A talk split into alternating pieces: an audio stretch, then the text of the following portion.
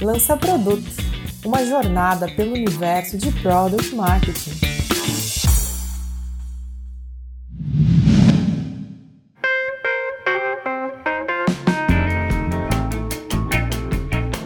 Olá para você ouvinte do Lança Produto, o podcast brasileiro referência em Product Marketing. Antes de me apresentar, eu queria dar uns recadinhos rápidos.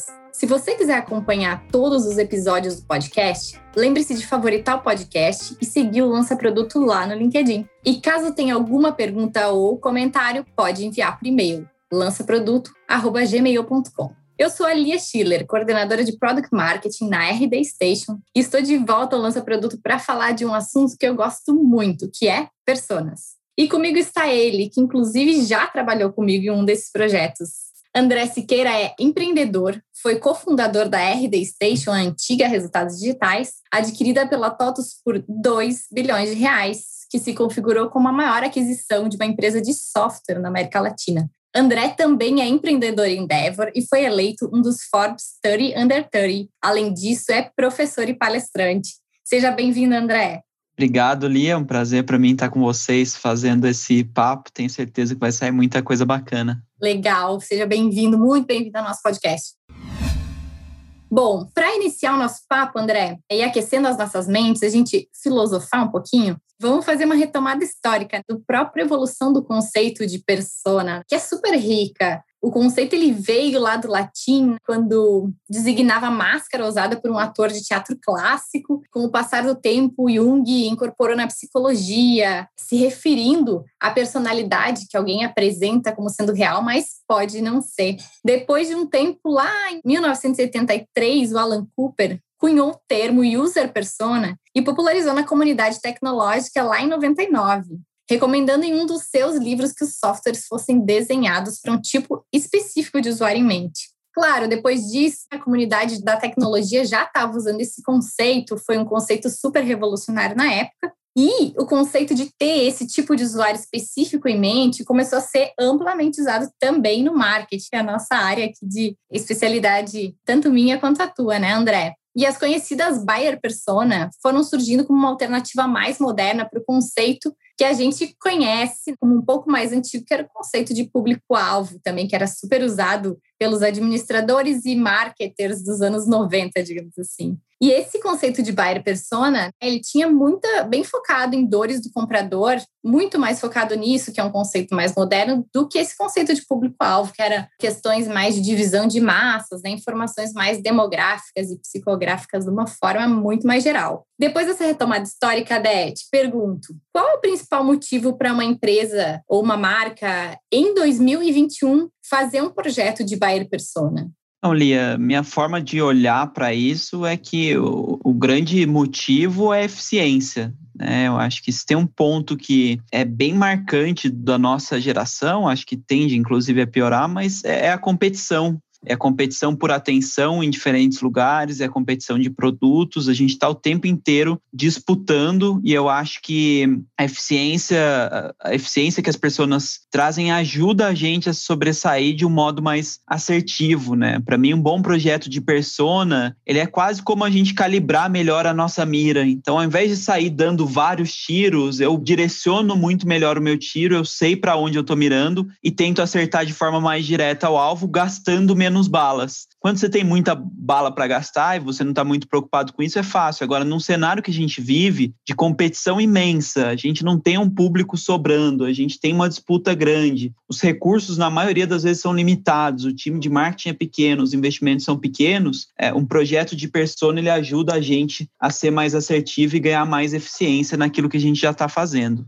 Muito legal essa visão, principalmente de eficiência e de calibrar aí, né, uns conceitos que vêm evoluindo. Uma outra percepção que eu tenho, André, é de que esse conceito ele foi muito explorado por marketing de conteúdo e eu noto uma mudança gradual das empresas super querendo conhecer mais os compradores, mas agora com muito mais foco no momento de tomada de decisão, não tanto no processo de aprendizado e descoberta, mas lá chamado no fundo de funil, quando a gente está pensando nos critérios de decisão mesmo. Como que tu vê esse movimento? Você também acha que está indo por esse caminho? Eu concordo, Lia, concordo contigo. Eu vejo um pouco dessa linha também. Eu acho que lá atrás, quando a gente falava de conteúdo e, e persona estava muito atrelada ao conteúdo, tinha um viés muito mais sociodemográfico, né? Eu queria entender se era homem, se era mulher, se tinha graduação superior, se não tinha. É, tinha muito mais de entender qual é a língua e quais são os principais interesses. Então tinha a ver com esse padrão que se refletia muito no conteúdo, né? Eu falo mais difícil ou mais fácil? Eu falo mais engraçado ou mais sério? É mais superficial ou mais profundo? Isso dá uma base boa para você trabalhar com produção de conteúdo. Mas o que eu tenho visto ultimamente é a gente sair só desse viés sociodemográfico e entrar também no comportamental. Hoje não tem como falar de bar persona sem falar de bar journey,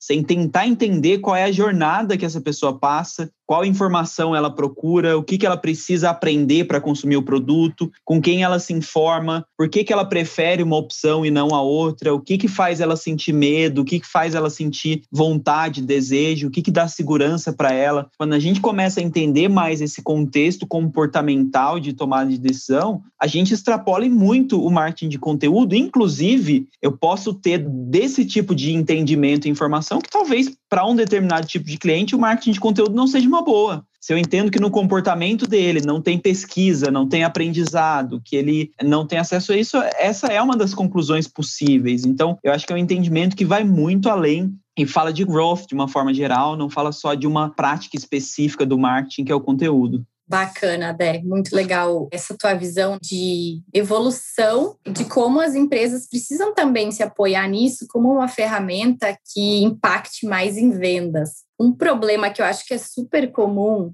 que eu noto falando com algumas outras empresas, é que as empresas começam a fazer o projeto, têm a necessidade de conhecer esses futuros clientes, porém elas tem falta de aderência das outras equipes, né? Então, por exemplo, o marketing faz o projeto, consegue as informações ali, e quando chega a hora de fazer a entrega, disseminar esse conhecimento, as outras equipes não, não têm aderência, não usam, e não sabem o que fazer com aquelas informações. Quais boas práticas você recomenda para que isso não aconteça?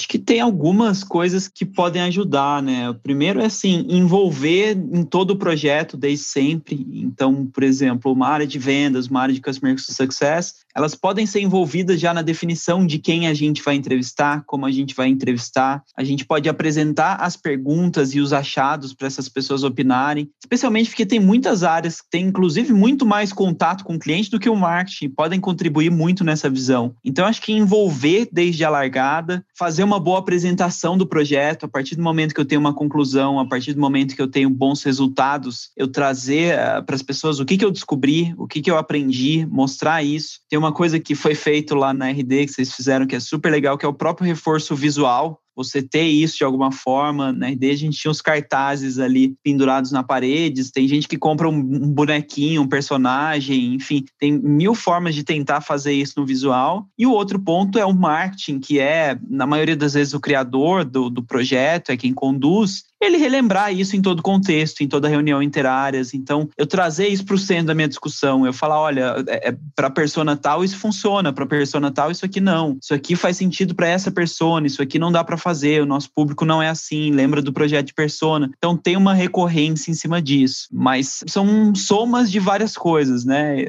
Não sei se você tem alguma contribuição nessa linha, mas eu não acredito muito em bala de prata, eu não acredito em uma coisa só que vai garantir que tá todo mundo comprado e onboard.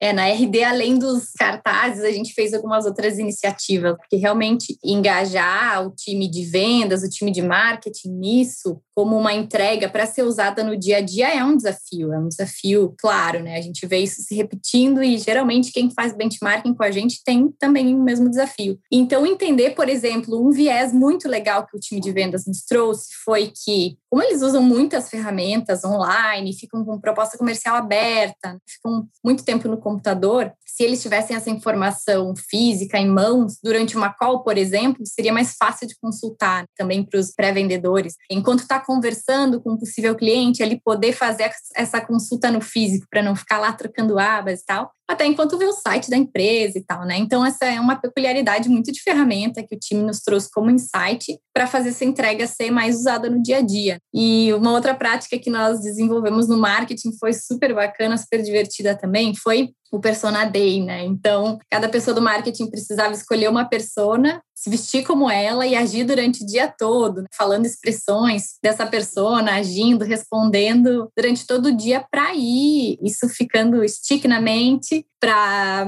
no momento de fazer os projetos esse questionamento voltar mais natural, né? Para quem que eu estou fazendo isso? Para quem que eu estou desenvolvendo esse e-mail? É, qual é a minha persona foco desse texto que eu estou fazendo para o meu site? Então, trazer isso mais para o dia a dia foi muito importante, né? Além, claro, dos workshops, adaptados cada uma à necessidade de cada uma das equipes, um discurso para vendas, outro discurso para marketing. Todos os treinamentos precisaram ser adaptados às equipes porque as necessidades delas com aquele projeto eram específicas, né? Não ficar um discurso genérico de falar a mesma coisa para todas as equipes. E também no marketing nós fizemos uma dinâmica que foi basicamente você precisava escolher uma persona e um canal e desenvolver ou um copy ou um e-mail para ela, um, um, texto de ads. Então foi colocar a mão na massa, né? Por mais que você não fosse responsável por aquele canal, como criar um discurso usando as informações que a gente tinha levantado sobre essas pessoas. Então a gente trouxe ali numa dinâmica organizada essa prática para dar o start ali das pessoas começarem a usar isso no dia a dia. Continuando aqui a nossa conversa, falando assim no impacto que esse projeto pode ter, muito além da estratégia de conteúdo, e qual o principal benefício? Chegou a comentar um pouquinho ali no começo, como que tu vê como principal benefício para a equipe de marketing e de vendas em fazer esse projeto? De forma geral, a gente bate na questão que eu mencionei de eficiência, né? Mas quando a gente separa e você pensa em aspectos práticos, eu acho que para o marketing está muito em onde eu busco meu cliente. Se é um cliente que consulta no Google, que é passível de influenciadores, ele está nas redes sociais, ele gosta de visitar uma loja física, ele assiste mídia tradicional, acompanha mídia tradicional, ele assina jornal, revista. Como é que é esse cliente? Onde ele se encontra? Qual é o processo dele? E a partir do momento que eu entendo isso, isso, eu posso estar presente onde ele está. Né? Eu consigo direcionar melhor o meu orçamento, a minha estratégia. Mais do que isso, eu consigo saber que mensagem eu tenho que falar para ele em cada momento, em cada contexto. Né? Então, eu acho que para o marketing esse é o grande ponto. Para vendas, eu acho que tem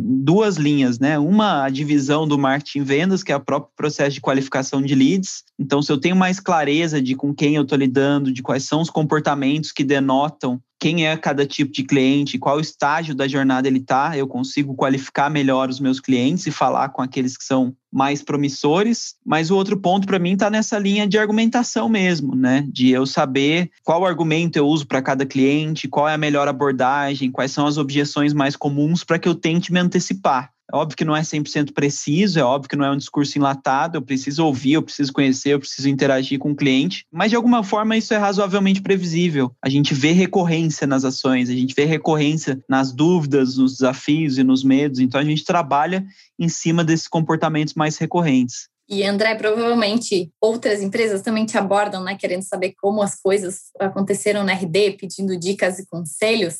Tem algum outro desafio que você veja que é muito comum, além desse de as outras equipes aderirem a esse projeto? Tem alguma recorrência de uma pergunta que você sabe quando falarem vai surgir esse problema e você já costuma responder algum tipo de pergunta?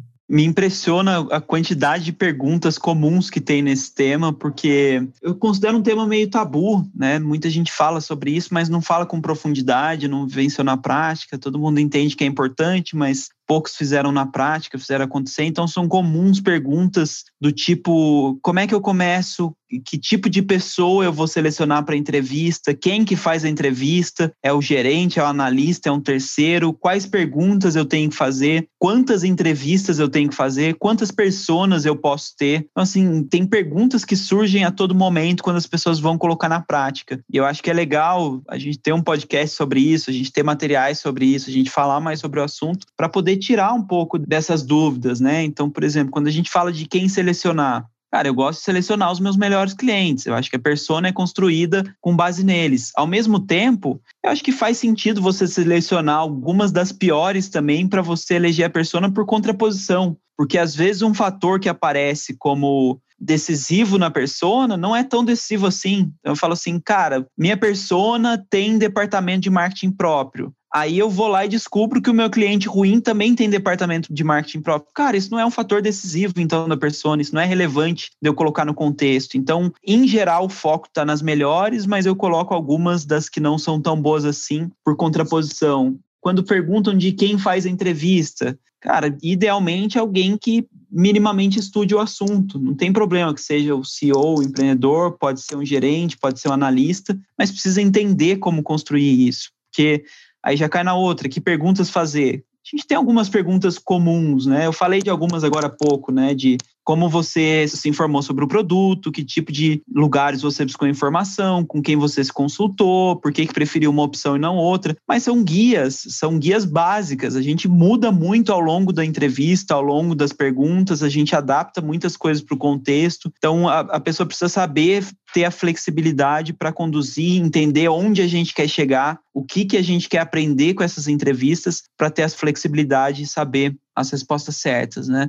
Quantas entrevistas e quantas pessoas, quantas pessoas depende de quantos padrões a gente identifica. Se a gente começa a perceber que existem alguns padrões diferentes, a gente naturalmente precisa criar algo que represente melhor esses padrões. E quantas entrevistas, a gente vê que assim, para um padrão quando você começa a passar de 5, 6, 7, 8, talvez 10, as respostas elas começam a se tornar previsíveis. Então, eu não dou um número de entrevistas. Para mim, o fator é as respostas começam a ficar previsíveis. Eu paro de aprender. Eu já, eu já vou conversar, eu faço a pergunta, eu já sei o que ela vai falar. Ah, ela vai responder ou isso ou aquilo, porque isso virou um padrão. Quando eu descobri o padrão, é porque eu cheguei no ponto. E aí eu posso parar de entrevistar. Então, enfim, essas são algumas das que eu mais escuto, mas certamente vão ter outras aí. Eu confesso que são exatamente as mesmas, tá? As que eu escuto como receios das pessoas, né? Elas têm medo de, de tomar algumas decisões ali durante o processo e deixar coisas de fora. Muitas pessoas perguntam, por exemplo, ah, se não tem, não tem um negócio ainda, como eu faço para começar a fazer personas para onde eu olho, né? Então, geralmente eu sugiro para negócios parecidos ou começar a fazer entrevistas com quem a gente gostaria que fossem os nossos clientes, para daí, inclusive, modelar um pouco mais, talvez o produto ou serviço, já pensando num, no que, que seria a persona ideal. Outra coisa daqui que eu lembrei também enquanto tu falava é que é legal olhar para os dados que você já tem, né? Muitas empresas já estão um tempo no mercado e não tem uma buyer persona desenhada. Legal olhar para as informações de quem é cliente, por exemplo, o ticket médio, né? A gente está falando de, bom, vamos desenhar as buyer personas, mas também entender quem é mais rentável ali, se é, são realmente essas pessoas que a gente quer continuar atraindo para o negócio. Então, essa questão de olhar para os dados que você já tem também ajuda a complementar essa visão de, de construir, olhar para o mercado, mas também para quem, que tipo de cliente você já atrai, quem desses clientes são mais rentáveis. Só uma, uma outra pergunta favor, também, você, você mencionou, me veio na, na mente, bem recorrente também posso mandar um formulário ou tenho que fazer de fato uma entrevista? Eu acho que o ponto da entrevista é a gente ter abertura para ouvir. Quando você desenha um formulário com respostas pré-preparadas, pré-prontas, você está limitando as opções. Você já está partindo do seu achismo e não dando espaço para insights que às vezes são relevantes. Tem coisas que às vezes não são uma pergunta nossa, elas não estavam no roteiro, mas a pessoa começa a falar, você acha aquilo interessante e faz uma outra pergunta além. Essa abertura ela é fundamental para o começo. Então, depois, talvez você possa usar um formulário para validar se aquilo é recorrente, se aquilo se aplica de forma quantitativa. Mas eu acho super importante que as primeiras conversas elas sejam qualitativas. Exato. E também é o tipo de abordagem, né? As pessoas ficam sem saber como que eu vou abordar a pessoa para fazer um questionário, um roteiro, enfim, né? E a gente sempre sugere que seja o mais transparente possível, explicando o que é o projeto, que não é um processo de vendas. A gente, inclusive, orienta a não falar a palavra pesquisa, porque assusta um pouco. Então, eu estou fazendo aqui uma investigação do super natural, uma, é uma coisa. Uma exatamente.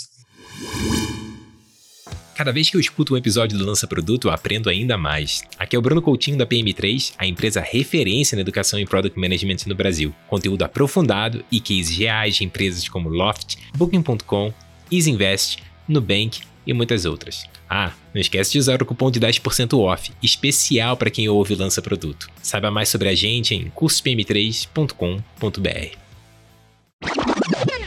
Também, André, a questão de em quantas focar. Né? A gente encontra aí várias pessoas, começa a conversar com elas, vê que a informação vai se repetindo, e aí às vezes as empresas pensam, pô, tô aqui com cinco, seis, o que eu faço agora? Eu devo fazer uma campanha diferente para cada uma. Vem aquela dúvida de quantidade de trabalho, se vai dar conta, onde deve focar. E aí eu acho que vem de novo a questão de tentar entender a rentabilidade de cada uma delas, ou inclusive se tem algum novo produto ou novo serviço que a empresa tem a intenção de, de lançar, entender se não tem espaço para isso, né? Se está atraindo um tipo de público, será que não tem outros produtos que poderiam ser desenvolvidos para ele? E aí a gente começa a trazer a Bayer Persona para impactar, inclusive, desenvolvimento de produto, uma amplitude muito maior do que só marketing e vendas. Total, né? total. E essa questão, assim, da, da, priorização, acho que tem rentabilidade, tem a nossa capacidade, assim, quanto a gente consegue dar conta, quanto a gente não consegue, e eventualmente, em alguns casos, a gente pode ter uma persona mapeada mas que não é o foco principal hoje. A gente decidiu investir pesado em uma, em duas, no quanto a gente consegue. Se em algum momento esse mercado estiver saturado ou a gente não estiver conseguindo mais, a gente entende que a outra pessoa é o nosso próximo alvo e aí a gente vai começar a desenhar um trabalho em cima dela. Tá tudo bem, você não precisa. E cheguei na conclusão do trabalho, tem 15 pessoas,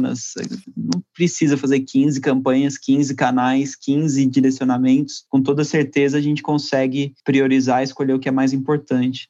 É, nesse momento não dá para ter medo de tomar as decisões. Tem que fazer o teste, se vê que não está rolando, vai, aí sim pivota para uma, uma segunda decisão. Também estava lembrando, né, a pergunta do formulário eu recebo bastante. Como que geralmente não tem muitas pessoas envolvidas nesse projeto, duas pessoas, três pessoas, assim, colaborando. E as pessoas tendem a entender que o formulário vai escalar, que elas vão conseguir mais respostas nesse caso. E a minha resposta é que na nossa experiência não foi assim. Foram as pessoas que nós abordamos por telefone mesmo, que foram as entrevistas mais ricas, nos trouxeram mais insights com certeza. E às vezes que a gente tentou por e-mail, nós tivemos menos respostas, respostas mais simples e mais diretas que não nos traziam tanto o que a gente precisava, né? Então, geralmente eu falo, ah, eu começo com 10 entrevistas, eu faço uma técnica super avançada de colar post-its na parede e separando os grupos, porque senão fica muito complexa a análise depois. Né? Faça anotação da entrevista, claro, mas faça um resuminho dela e vou tentando separar nos grupos para ver se já se desenha alguma tendência ali mesmo. Então, os números de entrevista eu vou de faço 10, começa a se repetir, faço, bom, vamos tocar mais 5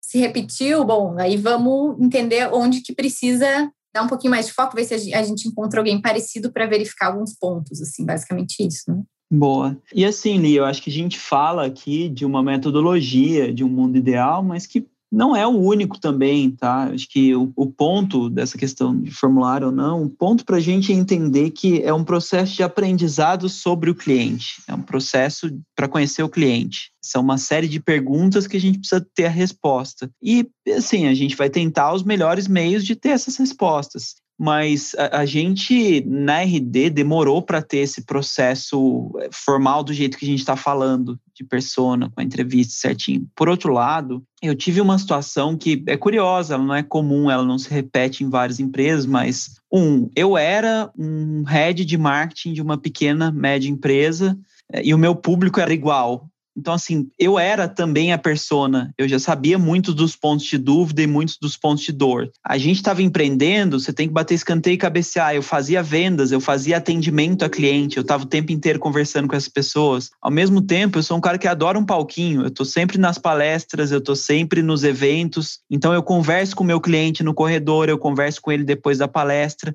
eu me sentia super confortável em termos de conhecimento da persona, mesmo sem ter passado por esse processo bonitinho formal de entrevista, porque eu encontrei o aprendizado e a validação em outros meios. O que eu não tinha, talvez, e a gente precisasse, era uma formalização disso a partir do momento que a equipe cresce, que eu passo para mais gente e tal. Mas eu, como head de marketing, por esses caminhos eu tinha clareza de quem era a minha persona, eu tinha clareza da jornada de compra e eu conseguia direcionar muito bem as ações. Então, o grande ponto é entender que o que a gente precisa é conhecer o cliente. É, essa linha de entrevistas, essas perguntas são uma forma comum e bem sucedida que a gente tem de fazer isso. Mas se você descobrir alguma outra que funcione tão bem quanto, isso é útil para começar. Esse é uma das dores de crescer, né, André? O conhecimento ali fica. Se você não compartilhar, o resto do time não está lá. Fica retido, total. Tudo que tem para aprender. Mas evento é um momento muito rico, né? A gente está ali face a face com quem às vezes é a nossa persona, às vezes tem os mesmos interesses. E é muito legal poder trocar nesse momento ali, que todo mundo está mais aberto a fazer um networking, a, a colaborar com outros negócios.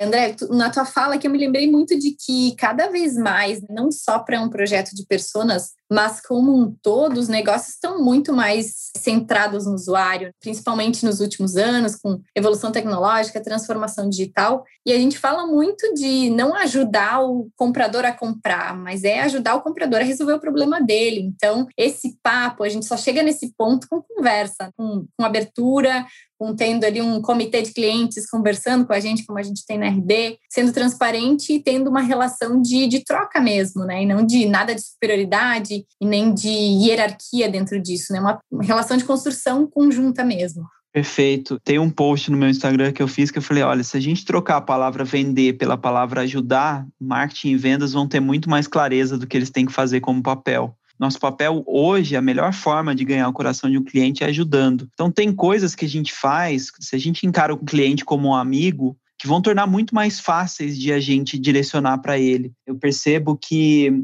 por exemplo, esses dias um amigo meu me ligou e ele completamente sozinho, tinha uma loja física, não entende ainda muito de marketing, não tinha dinheiro para contratar uma agência, queria começar a vender algumas coisas online, começou a vender no Mercado Livre, e aí ele veio me procurar falando se ele eh, se fazia sentido contratar RD e tal. E, e cara, ele é meu amigo, né? Ele é um cara que eu quero bem dele e tal. E eu falei, Nando, a RD é uma baita ferramenta, eu torço para que você consiga usar, só que eu acho que você precisa avançar mais um pouquinho. Você não tem nem seu site ainda, você ainda precisa vender mais, precisa monetizar mais. Então, para esse momento, eu acho que a melhor coisa para você não é essa. A melhor coisa, talvez, põe mais marketplace, depois crie seu site, depois talvez contrate alguém ou veja se você tem dinheiro para contratar uma agência e aí a gente pensa nisso. Então, esse posicionamento, para mim, ele é, ele é importante como empresa e ele precisa ser genuíno nesse processo de construção de persona. O que, que é uma jornada legal? O que, que é a melhor coisa para eu falar em cada momento? É fruto dessa proximidade que a gente consegue chegar nesse ponto de oferecer as melhores soluções e, de fato, transformar isso em algo efetivo e estratégico. Com certeza, André. É muito sobre isso, né? Hoje as empresas têm que ter a responsabilidade de não só querer vender, mas entender qual é o momento da empresa para conseguir estabelecer uma relação de parceria mesmo, né? De poderem crescer juntas, entendendo também se tem possibilidade, espaço aí para novos serviços, novos produtos de acordo com as necessidades dessas empresas. Assim como a gente fez ali na RD, entendendo que tinha um público que tinha necessidade de ter uma ferramenta, mas ainda não tinha maturidade, né? E nós lançamos o plano Light exatamente para isso para atender quem estava mais no início, poder extrair valor de uma ferramenta mais acessível também. Concordo totalmente e confesso que converso sobre o RD com algumas pessoas. Às vezes imagino que deve ter um vendedor querendo me matar, mas eu penso, gente, se não está no momento certo da empresa, é legal que ele comece, conheça o produto e possa evoluir junto com a gente, né? A gente criar uma relação mesmo de legal, de transparência, que ele entenda como que a gente pode ajudar em cada momento da jornada da empresa ali mesmo. Isso é persona também, né? No caso da RD, especificamente, parte da Exatamente. persona ela já tem um site, ela já tem uma, uma base mínima para fazer funcionar. Exatamente. E aí que começa a nos dar os indicativos de o que é um produto ideal também, né, para essa pessoa.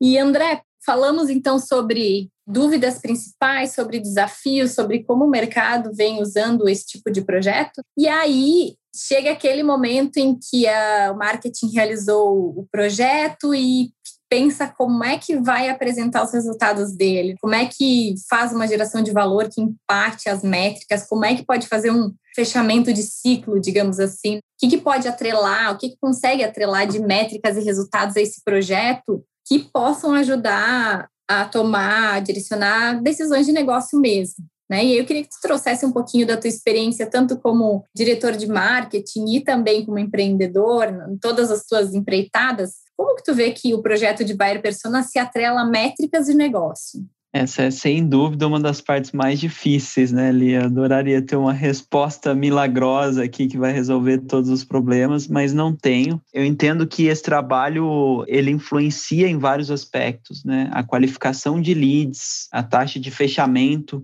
de contatos em vendas ou mesmo de, de, de visita para contatos. O próprio LTV, se eu trago o cliente certo, o cliente adequado, com a expectativa e a mensagem adequada, que são frutos da persona, eu vou ter clientes por mais tempo. O que, que é o grande problema e a grande dificuldade? É que essas coisas vão ser métricas influenciadas por um projeto de persona, mas não vão ser o único responsável. Você vai ter todo um trabalho do conteúdo, da qualificação de leads, do processo de vendas, de várias outras coisas que vão influenciar nessas mesmas métricas. Então, é difícil você atribuir um resultado só a isso. E aí eu acho que é a parte que entra a arte no processo, que não é uma ciência exata, que é você entender pelo qualitativo, é você fazer investigações, é você conseguir ter maturidade para entender onde está cada problema assim, infelizmente eu não sei, eu não sei chegar aqui e falar, ah, mede isso, isso aqui tá, eu não consigo ver dessa forma. Eu acho que é um trabalho complexo que demanda que a gente abrace a complexidade, que a gente se envolva de fato no projeto, se envolva na operação para conseguir avaliar o que, que é a responsabilidade de cada coisa. Exato, né? Esse eu acho que é um, um, anseio, assim, quando um projeto como esse é realizado, tem um recurso alocado para isso, horas investidas, as pessoas ficam muito com ansiedade de colocar isso como um resultado em, em lucro, em clientes adquiridos, mas também concordo plenamente com você que é um impacto em diversos aspectos, assim como tem, a gente tem a dificuldade de às vezes comprovar ROI em ações de branding que tem um impacto super amplo, importante dentro da jornada na construção de marca, a, a, jornada de compra é impactada de várias formas, tendo mais informação, fazendo mais conteúdo de qualidade, trazendo mais informação para o processo de negociação. Então é difícil, são, digamos, métricas indiretas que são impactadas por isso. Né? Então também acho que tem uma certa é, maturidade da própria empresa entender que é o processo que vai ser impactado. E aí não ter medo também de, claro, não vai ser o projeto não vai ser responsável por mover uma métrica completamente, mas tentar olhar com carinho para ver qual foi a contribuição, pegar feedback dos próprios times, né, de como que isso ajudou, como que isso facilitou, entender que é um trabalho conjunto que não tem um reflexo direto, mas que é muito importante de ser feito. Eu até acho que ele tem reflexo direto, Thalia. Só não é o único responsável, então você tá. não pode credenciar só ele. Mas é esperado que sim, é esperado que um bom projeto de pessoas ajude a aumentar o LTV, ajude a aumentar a taxa de conversão, ajude a aumentar a eficiência dos anúncios. Isso tudo é, é fruto disso também. Legal. Eu sei que tu já deu várias dicas aí durante o nosso papo, mas eu queria saber se tem assim uma dica de ouro que tu acha que é pela tua experiência, é game changer, que faz muita diferença, que ajuda ou a facilitar o projeto, ou a deixar ele mais eficiente, ou a ele ser mais assertivo. O que que tu teria como uma dica de ouro aí para os nossos ouvintes do podcast? Bom, Lia, não sei se é uma dica de ouro, vou dar algumas que eu acho que são bem simples, mas às vezes o, o óbvio precisa, precisa, ser dito, né? A primeira é comece, fazer é de fato importante. Assim, é muito.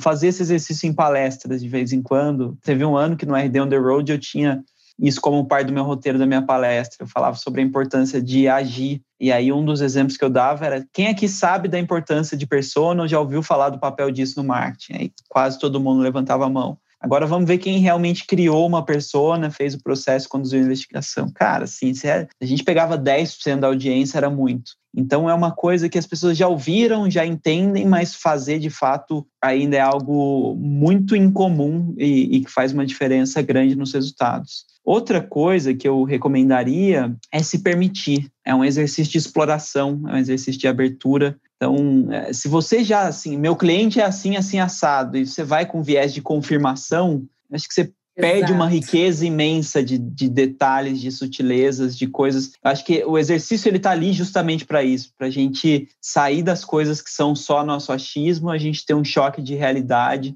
para entender que muitas vezes a gente não conhece o suficiente do cliente, que tem coisas que são importantes a gente conhecer e a gente saber mais. E a, a última, e de novo, não é nenhuma dica que vai mudar a vida, mas acho que é um conceito importante, faça direito. Eu acho que desse exercício, isso é base para tanta coisa. Você vai fazer depois anúncios, você tira disso. Você vai fazer depois a escolha de qual canal você vai trabalhar, você tira disso. A mensagem, a proposição de valor, o entendimento do melhor conteúdo para cada etapa da jornada.